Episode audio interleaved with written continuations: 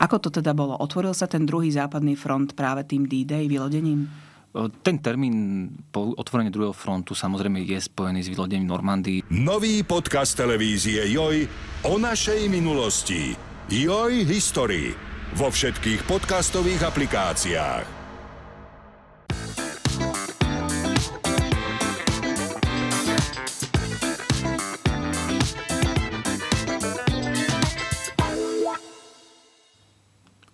Dobrý deň, ja sa volám Marcela Fuknová a toto je podcast Joj zdravie o duševnom a telesnom zdraví a som teda redaktorka jojzdravie.sk. Dnes sa budeme rozprávať o probléme, ktorý súvisí s duševným zdravím, ktorý súvisí s duševným zdravím našich detí. Bohužiaľ, e, množia sa duševné poruchy, množia sa poruchy e, stravovania, deti majú úzkosti, množia, množia, sa počty depresí. E, deti množstvo času trávia v škole. A v škola aj významným spôsobom ovplyvňuje ich duševné zdravie. A preto sa dnes budeme rozprávať e, s pani Korneliou Ďuríkovou, ktorá je školskou psychologičkou na e, štvoročnom a osemročnom gymnáziu v Šamoríne a e, zároveň spolupracuje s Ligou za duševné zdravie práve na takom projekte, ktorý sa duševným zdravím detí v školách zaoberá. Dobrý deň, prajem. Dobrý deň.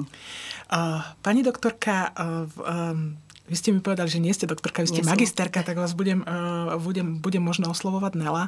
Uh, v, prečo je to tak, že um, deti vlastne um, alebo takto sa opýtam. Začneme možno od toho, uh, v, čo je teraz také aktuálne, a to je vysvedčenie. Deti naozaj trávia veľa času v tej škole a, a to vysvedčenie uh, často býva možno aj spúšťačom rôznych, rôznych pochodov, jednak v rodinách, jednak to môže byť naozaj spúšťač skratového konania u dieťaťa. Ako možno um, reagovať na to, keď tie výsledky nie sú také, ako by si rodič predstavoval? Čo by možno malo takému niečomu predchádzať a v nejakému takémuto rozhovoru o tých výsledkoch? Ako by to malo vyzerať? Um, tak v prvom rade si myslím, že um, vlastne záujem o to dieťa začína o mnoho skôr ako v deň vysvedčenia. V podstate ten rodič by mal mať o to, o to dieťa záujem permanentne, neustále. A keď mu prejavuje lásku, záujem, neustále ho podporuje, stále sa zaujíma, akým, akými vecami žije, čo prežíva, ako sa cíti, čo všetko sú vlastne jeho témy, ktoré ho trápia, či už v jeho osobnom živote, ale takisto aj v škole, tak e, jednoducho k tomu skratovému e, správaniu by nemalo dôjsť. Zároveň si myslím, že je veľmi dôležité, aby sme si naozaj uvedomili, že vysvedčenie nie je úplne tá najdôležitejšia vec v živote. Samozrejme, tie známky e, sú dôležitou informáciou, sú dôležitou informáciou či už pre dieťa, alebo aj pre toho rodičia, alebo v podstate aj pre školu. Pretože e, je to informácia, ktorá poskytuje e, vedomosti alebo nejakú informáciu o tom, že akým spôsobom dieťa pracovalo celý rok, či má nejaké vedomostné rozdiely alebo prepady. Napríklad to je jedna z veľkých silných tém, ktorá sa v súčasnej dobe v školstve rieši, pretože práve v súvislosti s covidom veľmi veľa detí jednoducho to dištančné vzdelávanie spôsobilo to, že deti tých, tých vedomostí, tie prepady v tých vedomostiach sú veľmi veľké. To online dištančné vzdelávanie nebolo také kvalitné, ako keď je prezenčné. Čiže vlastne tá známka je dôležitá informácia, čo sa, čo sa týka vedomostí, ale nie, sú to len, nie je to len informácia o vedomostiach. Môže to byť dôležitá informácia, ktorá sa týka práve toho prežívania, toho toho dieťaťa. Pretože jednoducho, keď sa no, dieťa necíti dobre a nefunguje dobre, keď jednoducho prežíva nejaké problémy, či už e, v jeho súkromnom, osobnom živote, alebo že či sú tam problémy napríklad v rámci triedy, alebo môžu to naznačovať aj nejaké problémy s učiteľom, tak sa to môže odraziť e, v tej známke takisto. Čiže e, na vysvedčenie sa pozerať skôr ako na takú informáciu, čiže nie, uvedomiť si, že známka nie je a nedefinuje hodnotu toho dieťaťa. To dieťa je oveľa viac ako len tá známka. Čiže skôr sa na to pozerať z tohto uhla pohľadu. Zároveň si myslím, že je veľmi dôležité, aby sme ocenili akýkoľvek pokrok u dieťaťa. A snahu. A snahu, áno. A takisto je dôležité všimnúť si aj to, alebo nejakým spôsobom si uvedomiť, že uh, napríklad teraz ku koncu školského roka veľmi veľa detí sa snažilo dohnať, čo sa dá, uh, vylepšiť si známky a naozaj uh, využívali mnohé silné svoje stránky, charakterové vlastnosti, ktoré, ktoré súvisia s osobnosťou človeka, ako napríklad sebaovládanie. Pretože možno menej času trávili na sociálnych sieťach, neišli toľko, toľko času netrávili s kamarátmi, ale sadli si a učili sa a hľadali vlastne tú cestu, ako zlepšiť si tú známku. Uh-huh. Čiže to vysvedčenie je dôležitá informácia, ale treba sa na to pozerať trošičku viac z nadhľadu. A možno naozaj v tých širších súvislostiach a s tým, že naozaj mali by sme sa zaujímať o to dieťa celý rok a vtedy by nás zrejme ani nemalo prekvapiť, čo má na vysvedčení. Jednoznačne, jednoznačne. Keď e, ste hovorili naozaj o tom, že keď sa to dieťa, dajme tomu, v tej škole necíti dobre, um, má možno problém s nejakým učiteľom, so spolužiakom, že naozaj to jeho vnímanie tej atmosféry nie je dobré, tak to ovplyvňuje tú známku. Ako tá atmosféra vplýva v podstate naozaj na duševné zdravie detí? Lebo samozrejme tam je viac zložiek, to je škola, rodina, ďalšie veci, ktoré sú, ale konkrétne toto, ono trávi v tej škole naozaj dosť času. To dieťa každé, a keď tam tá atmosféra nie je dobrá, tak to skutočne asi, asi tomu dieťaťu dobre nerobí. Určite áno, atmosféra je nesmierne dôležitý faktor. Aj čo sa týka nejakých tých vedomostí toho dieťaťa, schopnosti dieťaťa učiť sa, pretože ono je to všetko nejakým spôsobom zakoredené aj v našom mozgu, že v podstate predovšetkým v tom prvom rade my vlastne vnímame tie signály, ktoré a vyhodnocujeme signály, ktoré nám hovoria o tom, že či sa nachádzame v bezpečnom alebo nebezpečnom prostredí. A keď dieťa vlastne si vyhodnocuje to, že sa nachádza v nebezpečnom prostredí alebo v prostredí, ktoré je toxické, alebo prostredie, ktoré nejakým spôsobom mu e, dáva alebo vytvára e, príliš veľký stres, tak e, jednoducho nevie podávať ten výkon taký, aký by mal. Aj keď sa napríklad naučí, ale v tej atmosfére nepohody jednoducho nevie, nevie pracovať. Napätia. Napätia, mm. nevie pracovať naozaj veľmi dobre. Čiže tú atmosféru v škole zásadným spôsobom formujú eh, nielen to, že hm, ako sa učíme, ale predovšetkým, alebo vytvárajú to také veci ako vzťahy v triede eh, vzťahy eh, medzi deťmi, vzťahy s učiteľmi, hej, vzťah učiteľ-žiak, to veľmi zásadnou mierou ovplyvňuje vlastne schopnosť dieťaťa učiť sa. A potom takisto aj celková atmosféra v škole. Ako ste povedali, dieťa v škole trávi obrovské množstvo času. Čiže je to taký malý svet veľký svet v malom, tak by som povedala. Vlastne tam si testujú deti všetky sociálne zručnosti, emocionálne zručnosti. A je to svet, kde oni spoznávajú z veľkej miery do akej miery svet je spravodlivý, mm. nespravodlivý, do akej miery ich dospelí tie deti počúvajú, nepočúvajú, či majú, či ich názor detí je vypočutý alebo nevypočutý, čiže je toho veľmi veľa. Vy e, sa zúčastňujete teda toho projektu Pohodomer. My sme o ňom mali aj štúdio v televízii 24 a tie výsledky boli skutočne zaujímavé a pre mňa osobne boli aj naozaj také zarážajúce a istým spôsobom dosť smutné. Mohli by sme si o nich možno povedať, že čo tie deti, ktoré sa zúčastnili toho prieskumu v tej naozaj atmosféry v školách, že čo z toho prieskumu vyplynulo pre deti a možno, že naozaj aj čo povedali učiteľi, alebo to tiež bolo veľmi zásadné? Mm. Um, áno, my vlastne v rámci uh, Ligy za duševné zdravie je projekt, ktorý sa venuje práve školám uh, a duševnému zdraviu v školách a tento projekt sa volá, že Koalícia škôl za duševné zdravie. A v rámci toho vlastne realizujeme také pravidelné merania uh, duševnej pohody v školách a je to zamerané na deti a takisto aj na učiteľov. A e, ten zber dát je taký pravidelný, systematický. On neskončil ešte stále, vlastne prebieha. Aktuálne máme okolo cez 4 tisíc vlastne e, odpovedí od detí a približne okolo 600-700 od učiteľov. No a vlastne tie výsledky naozaj naznačujú to, čo sa týka detí, že deti sú nevypočuté. Majú naozaj jeden z najväčších problémov naprieč celým Slovenskom je to, že deti proste hovoria o tom, že v škole nemajú dospelého človeka, ktorému sa môžu zdôveriť ktorý ich vypočuje, ktorý, ktorý naozaj im verí, ktorý mm, nejak vnáša tú nádej do ich života. Čiže jednoducho chýba im dospelý človek, o ktorého sa môžu v škole oprieť. A druhá vec, ktorá vychádza tak trošku negatívne naprieč celým Slovenskom, je to práve, že deti si vedia urobiť názor na mnohé veci. Samozrejme, čím sú starší, tak tým ten názor majú zretelnejší, ale um, ako keby nedostávajú v školách priestor na to, aby sa stali aktívnou súčasťou diania v škole, v triede, jednoducho stále ako keby z tej pozície moci my dospelí mm. vystupujeme a diktujeme im úplne, že čo áno a čo nie. A tu chcem zdôrazniť to, že um, um, naozaj to nie je o tom, aby tu bol ako sa zvykne hovoriť, alebo sa proste jednoducho v školách zvykne hovoriť, že, že, je, mal by, že musíme sa vyhnúť diktátu detí. Hej. Naozaj to nie je o diktáte detí, ale je, je to o tom, aby sme deťom dali priestor, aby sa zapájali aktívne do diania a procesov v škole. Ja si myslím, že naozaj, ak je tá atmosféra taká, že dobrá, tým deťom sa dá dôvera, ono je to práve naopak. Podľa mňa nie je to potom o diktáte, ale je to o tom, že obidve strany z toho prosperujú a ten vzťah je potom taký, aký má byť.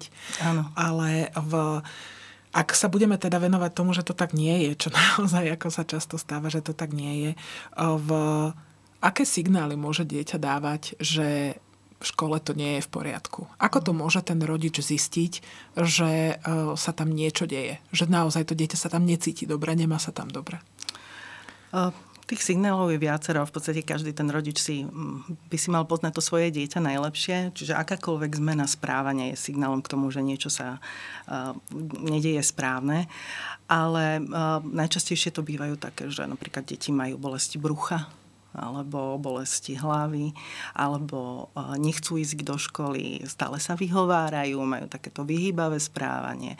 Ale napríklad môže to byť aj to, že mm, neviem, odhlásia sa z nejakých sociálnych e, sietí alebo mm. zo mhm. skupín. Hej. Čím sú staršie deti, tak majú už nejaké svoje skupiny v rámci četov na, na sociálnych sieťach a ja neviem, dieťa napríklad e, nechce byť súčasťou, súčasťou tej triednej komunity alebo nechce sa zúčastňovať triedného výletu alebo nejakých takýchto aktivít.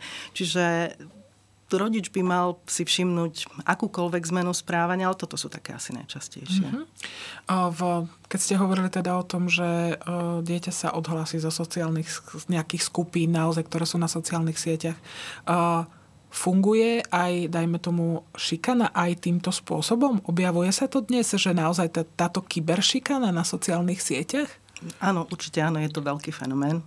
A naozaj vlastne dnes um, bolo také obdobie, že vlastne taká tá klasická šikana bola tá dominantná. Strkanie, bitky a áno, podobne. Áno, a branie desiaty. Presne tak, branie desiat.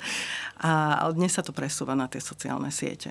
Deti sa tam ohovárajú, klebetia mm, jeden o druhom, ale môže byť napríklad aj to, že vyčlenia niekoho mm. že z tej skupiny sociálnej bez dania dôvodu, alebo vlastne šírenie fotografií bez toho, aby dieťa dalo nejaký súhlas, zosmiešňovanie na sociálnych sieťach, natáčanie videí a šírenie videí. Mm. Čiže to všetko je, všetko je v podstate kyberšikana a je to veľmi rozšírené. To ale znie naozaj hrôzo strašné. A čo ten rodič naozaj proti takémuto niečomu môže robiť? Keď možno to dieťa naozaj mu povie, možno povie, možno nepovie, e, že sa takéto niečo deje, naozaj buď taký beršikana, alebo to, že v tej škole sa niečo deje, že sa nemá dobre. Je nejaká prvá pomoc, čo môže rodič pre to dieťa urobiť? Myslím si, že v prvom rade musí, mal by vyjadriť teda nejakú podporu. Podporu. Podporu tomu dieťaťu. Proste to dieťa, ako náhle cíti podporu toho rodiča, tak, tak je to lepšie. Je to lepšie. Je to lepšie. A, a potom Takisto si treba uvedomiť, že vlastne mm, šikanu deti nevedia zvládnuť sami. Oni potrebujú naozaj dospelého k tomu, aby, aby sa to zvládlo. Čiže ak sa deje šikana v škole, je dôležité, aby ten rodič išiel do školy a pokusil sa to riešiť. Či už s učiteľom triedným, alebo s riaditeľom. Záleží od toho, že o čo ide, prípadne so školským psychológom. Jednoducho um, ísť do školy a snažiť sa to nejakým spôsobom riešiť. Vy ste školská psychologička. Chodia za vami deti? Je to tak, že oni využívajú tú možnosť, ak je a môžu ju vôbec využiť? A môže ten školský psychológ, dajme tomu, ako keby zmeniť osud toho dieťaťa v rámci tej školy, v rámci tej atmosféry? Môže napríklad zmeniť pohľad učiteľov na to dieťa? Môžete aj vy takto nejako fungovať, ako takýto nejaký prostredník, mediátor? V podstate ten školský psychológ je taký mm. mediátor a častokrát to tlmočí ako keby tie predstavy um, alebo to, čo zažíva, prežíva dieťa napríklad rodičovi alebo učiteľovi a zasa vlastne um, učiteľskú alebo, alebo rodičovský uhol pohľadu dieťaťu. Čiže je taký mediátor alebo taký spojovník vlastne týchto všetkých uh, zlo, zložiek mm-hmm. školy. Um, moja skúsenosť je, že deti chodia. Um, v podstate, čím sú staršie, tým viac chodia. Individuálne vyhľadávajú uh, pomoc a podporu, alebo len tak sa porozprávať. Um, no, ja verím v to, že dokáže školský psycholog zmeniť tú nejakú trajektóriu a život toho dieťaťa a pozitívne ho ovplyvniť. Myslím si, že by mal. Aj, že mal by mať ten tú, tú, ten priestor, alebo jednoducho, tú, jednoducho je, tu, je tá šanca, že, že môže ale, ale je to také individu. Tých faktorov, ktoré mm. vlastne vplývajú na vôbec na život človeka je veľmi veľa. Ale potešili ste ma, že ste povedali, že tie deti sa snažia tú pomoc vyhľadať, lebo ten, kto vyhľadá pomoc, ten sa nevzdáva, ten sa nechce vzdať. Áno. Takže áno. To, je, to je naozaj skvelé. V, my sme na začiatku, ja som spomínala, že množia sa duševné poruchy u detí. Je to tak a bohužiaľ táto proste psychiatrická starostlivosť o deti na Slovensku nie je dostatočná. Vidíme to naozaj na mnohých, na mnohých e, prípadoch, ktoré sú, že tie deti skutočne, ak e, aj u nich vznikne nejaká duševná porucha, tak je problém, že ju ako keby nemá kto diagnostikovať, uh-huh. nemá kto liečiť. Uh-huh. Máme mhm. naozaj málo týchto ľudí, ktorí sa tomuto venujú. E, v Môže si napríklad, dajme tomu aj e, v ten e, pedagogický zbor alebo pedagógovia v škole spolu s rodičmi všimnúť, že toto dieťa má nejaký vážnejší problém a môžu mu oni nejako pomôcť, ako, ako sa prejavuje to, že to dieťa sa, dajme tomu, nielen nemá dobre, ale že tam naozaj prepukla nejaká depresia alebo nejaká úzkostná porucha. Uh-huh. Alebo naozaj nejaká porucha stravovania. Uh-huh. Ako to je? Um, určite áno, či už ten rodič alebo ten učiteľ uh, si v prostredí školy určite vie všimnúť že sa niečo s tým dieťaťom deje. Ten prvý podnet je naozaj taký, že si učiteľ všimne, že, že sa to dieťa zmenilo, že má nejakú zmenu správania. To je, to je ten základný signál. Dieťa, ktoré bolo napríklad stále usmiaté alebo veselé, zrazu nie je, alebo dieťa, ktoré sa pravidelne učilo, nosilo poznámky alebo nejaké pomôcky do školy, robili, robilo si poznámky, zrazu si nerobí. A napríklad jedným z takých prvých uh, signálov je aj toho, že teda niečo sa e, deje, je napríklad to, že deti, deti sú v škole veľmi unavené. Hej? Mm-hmm. Čiže, lebo spánok je jeden z tých prvých signálov a, a symptómov akýkoľvek e, poruch, teda problémy so spánkou. So spánkom prvý signál k tomu, že niečo sa deje a, e, s človekom vo všeobecnosti. Čiže ak dieťa je unavené, pospáva, proste nevenuje pozornosť, tak to sú také tie prvé signály vo všeobecnosti pri akejkoľvek duševnej poruchu, ktoré si ten učiteľ vlastne môže všimnúť. Zase na druhej strane e, v hovoríme o tej starostlivosti o tie deti, ale tí partneri v tom vyučovacom procese a tí, ktorí by sa o nich mali starať a mali by im pomáhať, sú tí učitelia. Uh-huh. A v, z toho pohodomeru ale vyplynulo, že ani učitelia nie sú na tom veľmi dobre na Slovensku. Aké výsledky uh, sú z toho teda to, čo povedali učitelia? Ako sú na tom oni? Um, ukazuje sa, že učitelia sú naozaj unavení, vyčerpaní, a nemajú dostatok síl, chýba im uh, podpora, um, taká nejaká systematická, komplexná. Uh, privítali by oveľa viacej nejak, um, alebo menej administratívy, viac flexibility. Uh, čiže tá téma duševného zdravia aj uh, ich samých je veľmi aktuálna, aj oni vlastne potrebujú nejak sa dať viacej do, do pohody. A keď oni budú v pohode, tak v podstate aj tie deti budú v pohode. Čiže určite by sme mali venovať tejto téme zvýšenú pozornosť, pretože je, je, je vynikajúce, že ven, hovoríme o duševnom zdraví detí, ale keď hovoríme o škole, tak nesmieme zabúdať aj na učiteľov. Lebo ono sú to vlastne naozaj spojené nádoby. Proste aj ako sa majú tí učitelia, tak sa aj tým spôsobom majú tie deti. Áno. Ono je to podobné ako v rodine, že tak ako sa má rodič, tak Presne sa má dieťa. Tak. Takže, tak. takže Eh, je to, v, je to naozaj tak. Eh, častokrát sa stáva, že rodič si povie, to moje dieťa sa tam nemá nejako dobré a teda akože v, tá pani je nejaká čudná, neviem s ňou komunikovať, ale však necháme to tak, akože veď sa to nejak hádam utrasie a možno sa to zlepší, možno, že na toto sa zabudne, to dieťa sa začne mať lepšie a v podstate nebudeme si to všímať, nebudeme, nepôjdeme do konfliktu. Uh-huh. Je to dobrý nápad? Uh, veľmi, je to veľmi, veľmi individuálne. individuálne. Veľmi individuálne. A určite myslím si, že rodič by sa mal vlastne s um, dieťaťom o tom porozprávať a jedným nejakým spôsobom to, to riešiť. Ak z počiatku je to um, také, že ešte sa to dá zvládnuť, áno, ale keď ten stav pretrváva dlho, tak určite treba ísť do školy a venovať tomu pozornosť.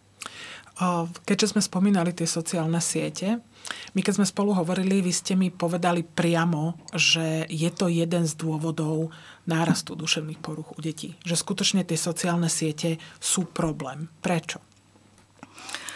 No tých dôvodov je veľmi veľa, ale, ale v podstate tie sociálne siete naozaj veľmi intenzívne putajú pozornosť tých detí.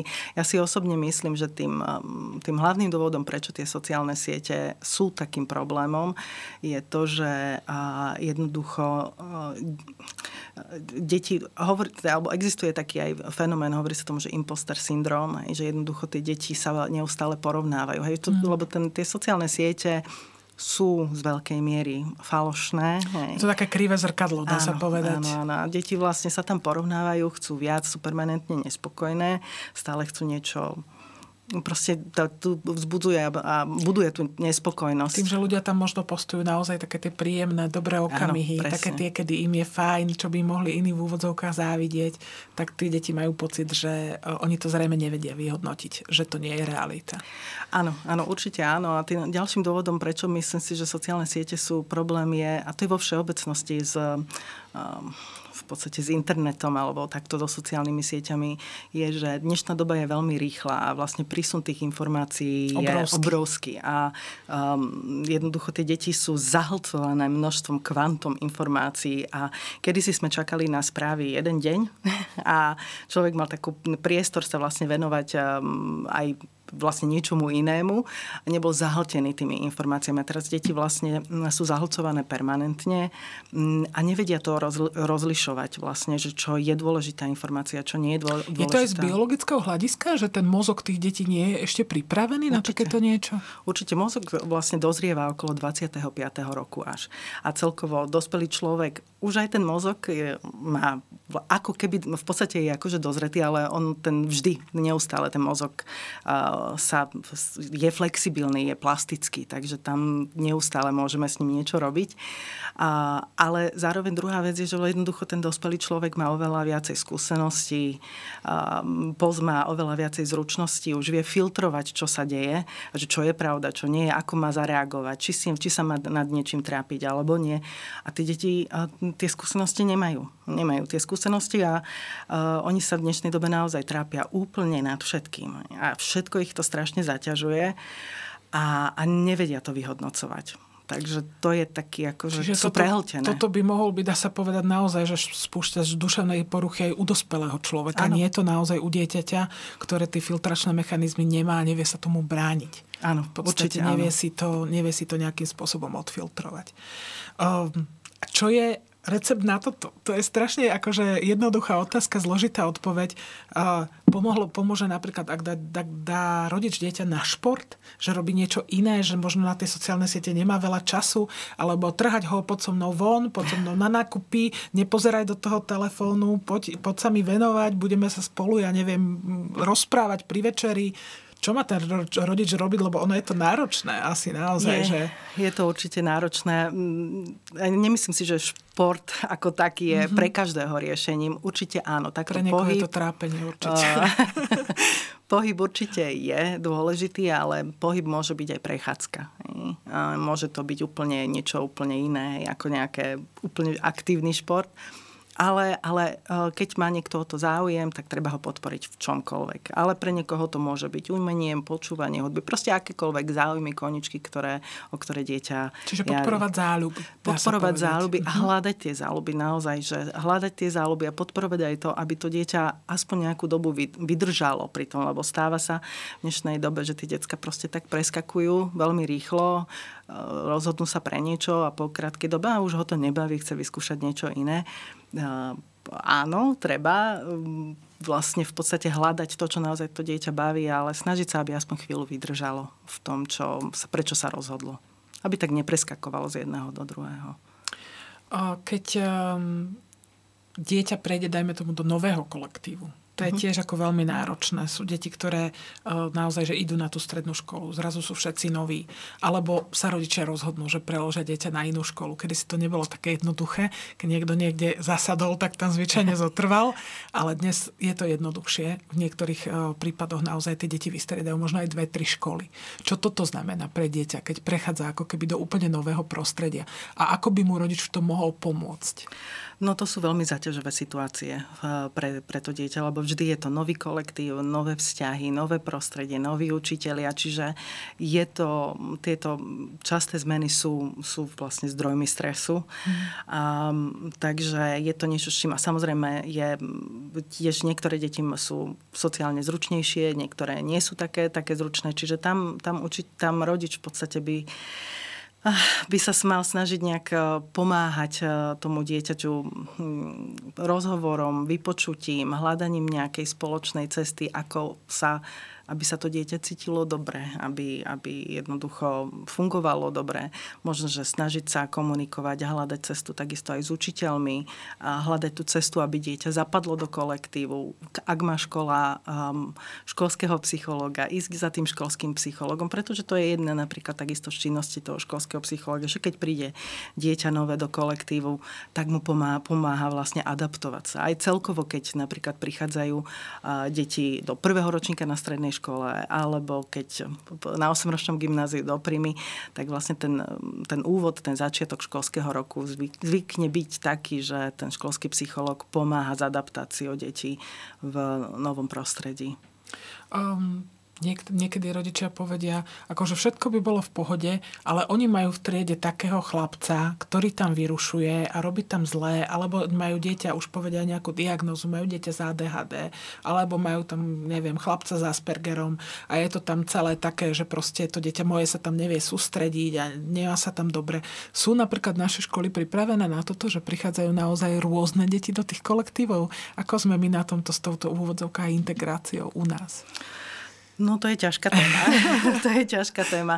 Určite sa každá jedna škola snaží bojovať s tým. Školy sa snažia mať e, asistentov, vytvárajú školské podporné týmy, ale hm, všade počujeme, že je veľmi málo asistentov, že je veľmi málo školských psychológov v školách. Takže to sú naozaj oblasti, ktoré, ktoré, ktoré jednoducho potrebujú tú podporu. A tí učiteľia to nedokážu zvládnuť sami, to si treba veľmi otvorene povedať. A čiže potrebujú tých odborníkov v tom školskom prostredí. A oni sú tí, ktorí pomáhajú im vlastne s tými deťmi, aby, aby to jednoducho tá atmosféra, aby oni mohli učiť, ale jednoducho atmosféra v tej triede, aby bola pre každého taká primeraná. Zase treba povedať, že aspoň aj z mojich skúseností, aj čo ja mám nejakých známych na Facebooku, sú aj úžasní učiteľia na Slovensku Samozrejme, samozrejme. Akože naozaj mnohí, aj školskí psychológovia, aj keď vás tu máme, sú mnohí naozaj úžasní. Čiže možno, že je to naozaj aj o tom, že hľadať toho človeka. Hľadať tú možnosť, ako tú situáciu zlepšiť. A ten pohodomer je vlastne aj o tom, že ako z tej situácie von. Nie len ju pomenovať, ale aj čo sa s tým dá robiť, ako sa dá meniť. Uh-huh. Áno. Pohodomer vlastne ponúka aj tie otázky sú zároveň aj odpovediami k tomu, že čo môže vlastne škola urobiť preto, aby zlepšila tú atmosféru, aby zlepšila vzťahy.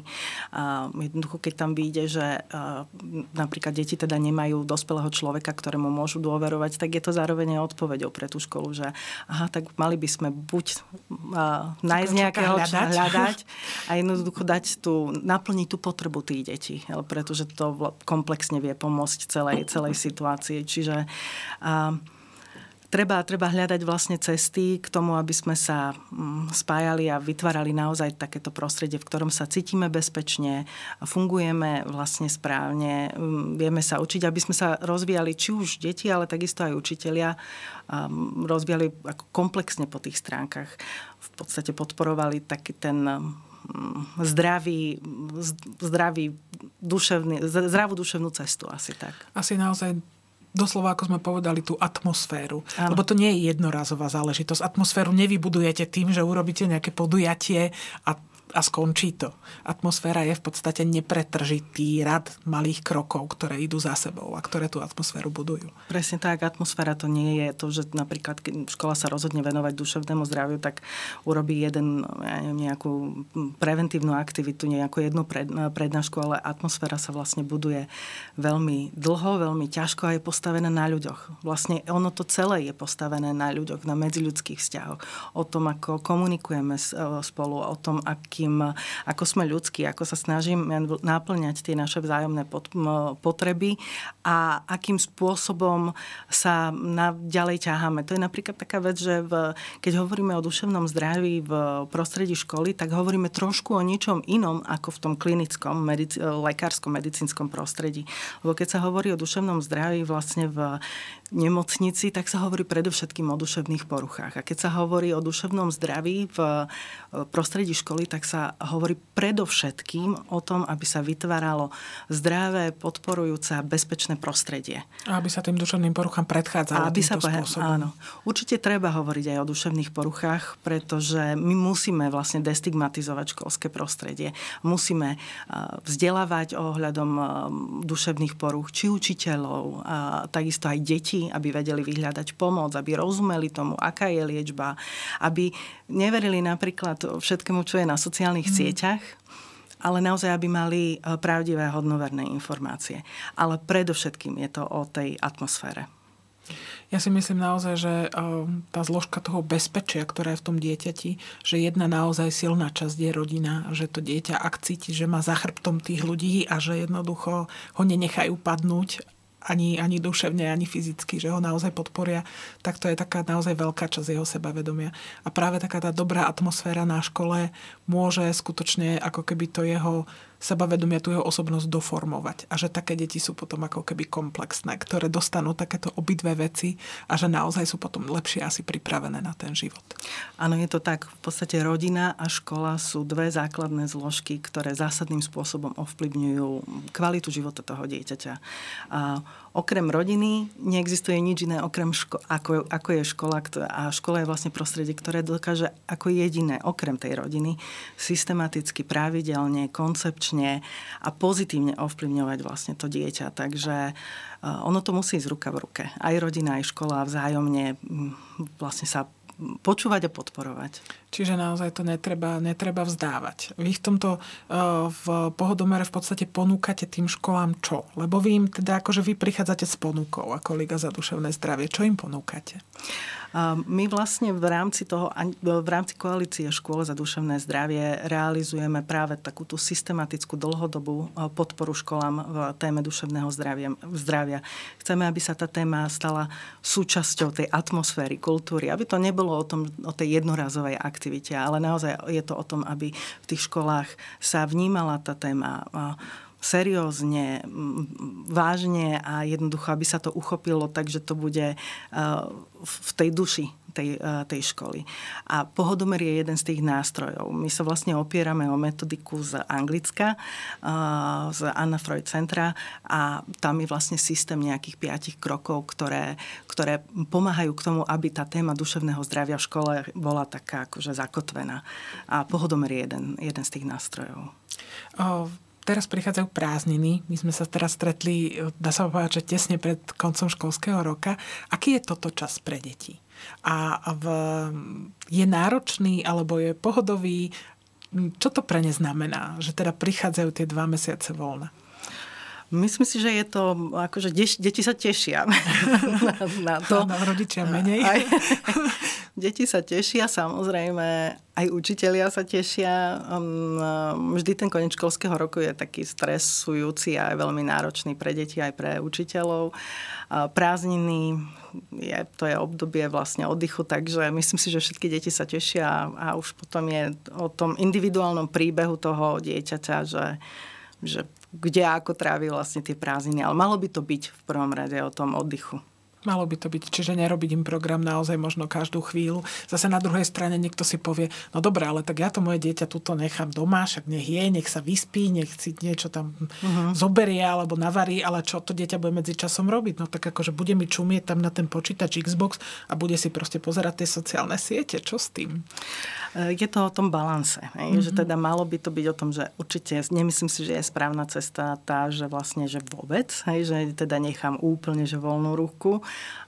a čiže nejaký program mať naplánovaný. Určite je fajn, keď sa zmení prostredie, teda že dieťa z toho domáceho prostredia ide niekde inde, lebo už len ten, to, že ide do iného prostredia je, je osviežujúce, alebo by to malo byť osviežujúce. A môže to priniesť ten oddych. Presne tak. Mm-hmm. Že výjsť z toho prostredia, čiže zmeniť prostredie, no a, a, a potom snažiť sa vytvoriť nejaký program, ale uh, nie, aby to bolo možno úplne, že nalinajkované, nalinajkované. Každý, každý jeden deň. Ono je možno možno fajn, keď to dieťa samé vie, že toto je pre mňa dobré. Že ja keď idem von a idem si proste, ja neviem, pobicyklovať a potom si možno chvíľu zahrám a potom idem robiť niečo iné, tak to bude pre mňa fajn. Že Aj. naozaj asi aj podporovať tie deti v tom, že, že toto ti pomáha, aby si sa mal dobre takto v podstate áno. tráviť ten čas. Ak to, len to je o tej budovaní zase tej dôvery, ako aj jednak medzi rodičmi, deťmi a jednak medzi teda deťmi školou, ako sme povedali. V, ja vám veľmi pekne ďakujem, ja ďakujem za, za, za informácie. Chcem naozaj veriť tomu, že to prostredie školské bude pre tie deti čoraz lepšie a bezpečnejšie a naozaj aj pre tých učiteľov bude, bude možno menej náročné, že budú mať viac podpory. Lebo ako naozaj povedať len, že teda zaujímame sa o deti, ale nikto sa nezaujíma o tých učiteľov. To skutočne nejde. Takže um, Takže a ja som teda akože aj z tohto miesta chcem povedať, že my rodičia sme veľmi vďační za ich prácu. Naozaj, akože mnohí môžu ten život toho dieťaťa zmeniť v tom najlepšom slova zmysle a navždy si ich zapamätá ako úžasných učiteľov. Ja si niekoľkých takých pamätám a prijala by som to každému dieťaťu. Aj to, aby malo takého skvelého školského psychologa, možno ako ste vy. Takže ešte raz vám ďakujem za návštevu a Pohodomer je projekt pre e, školy pre deti, pre učiteľov, ktoré sa zaoberá teda duševným zdravím detí na školách a verím, že sa do na budúci rok zapojí čo najviac škôl. Ďakujem pekne. A ja vám ďakujem.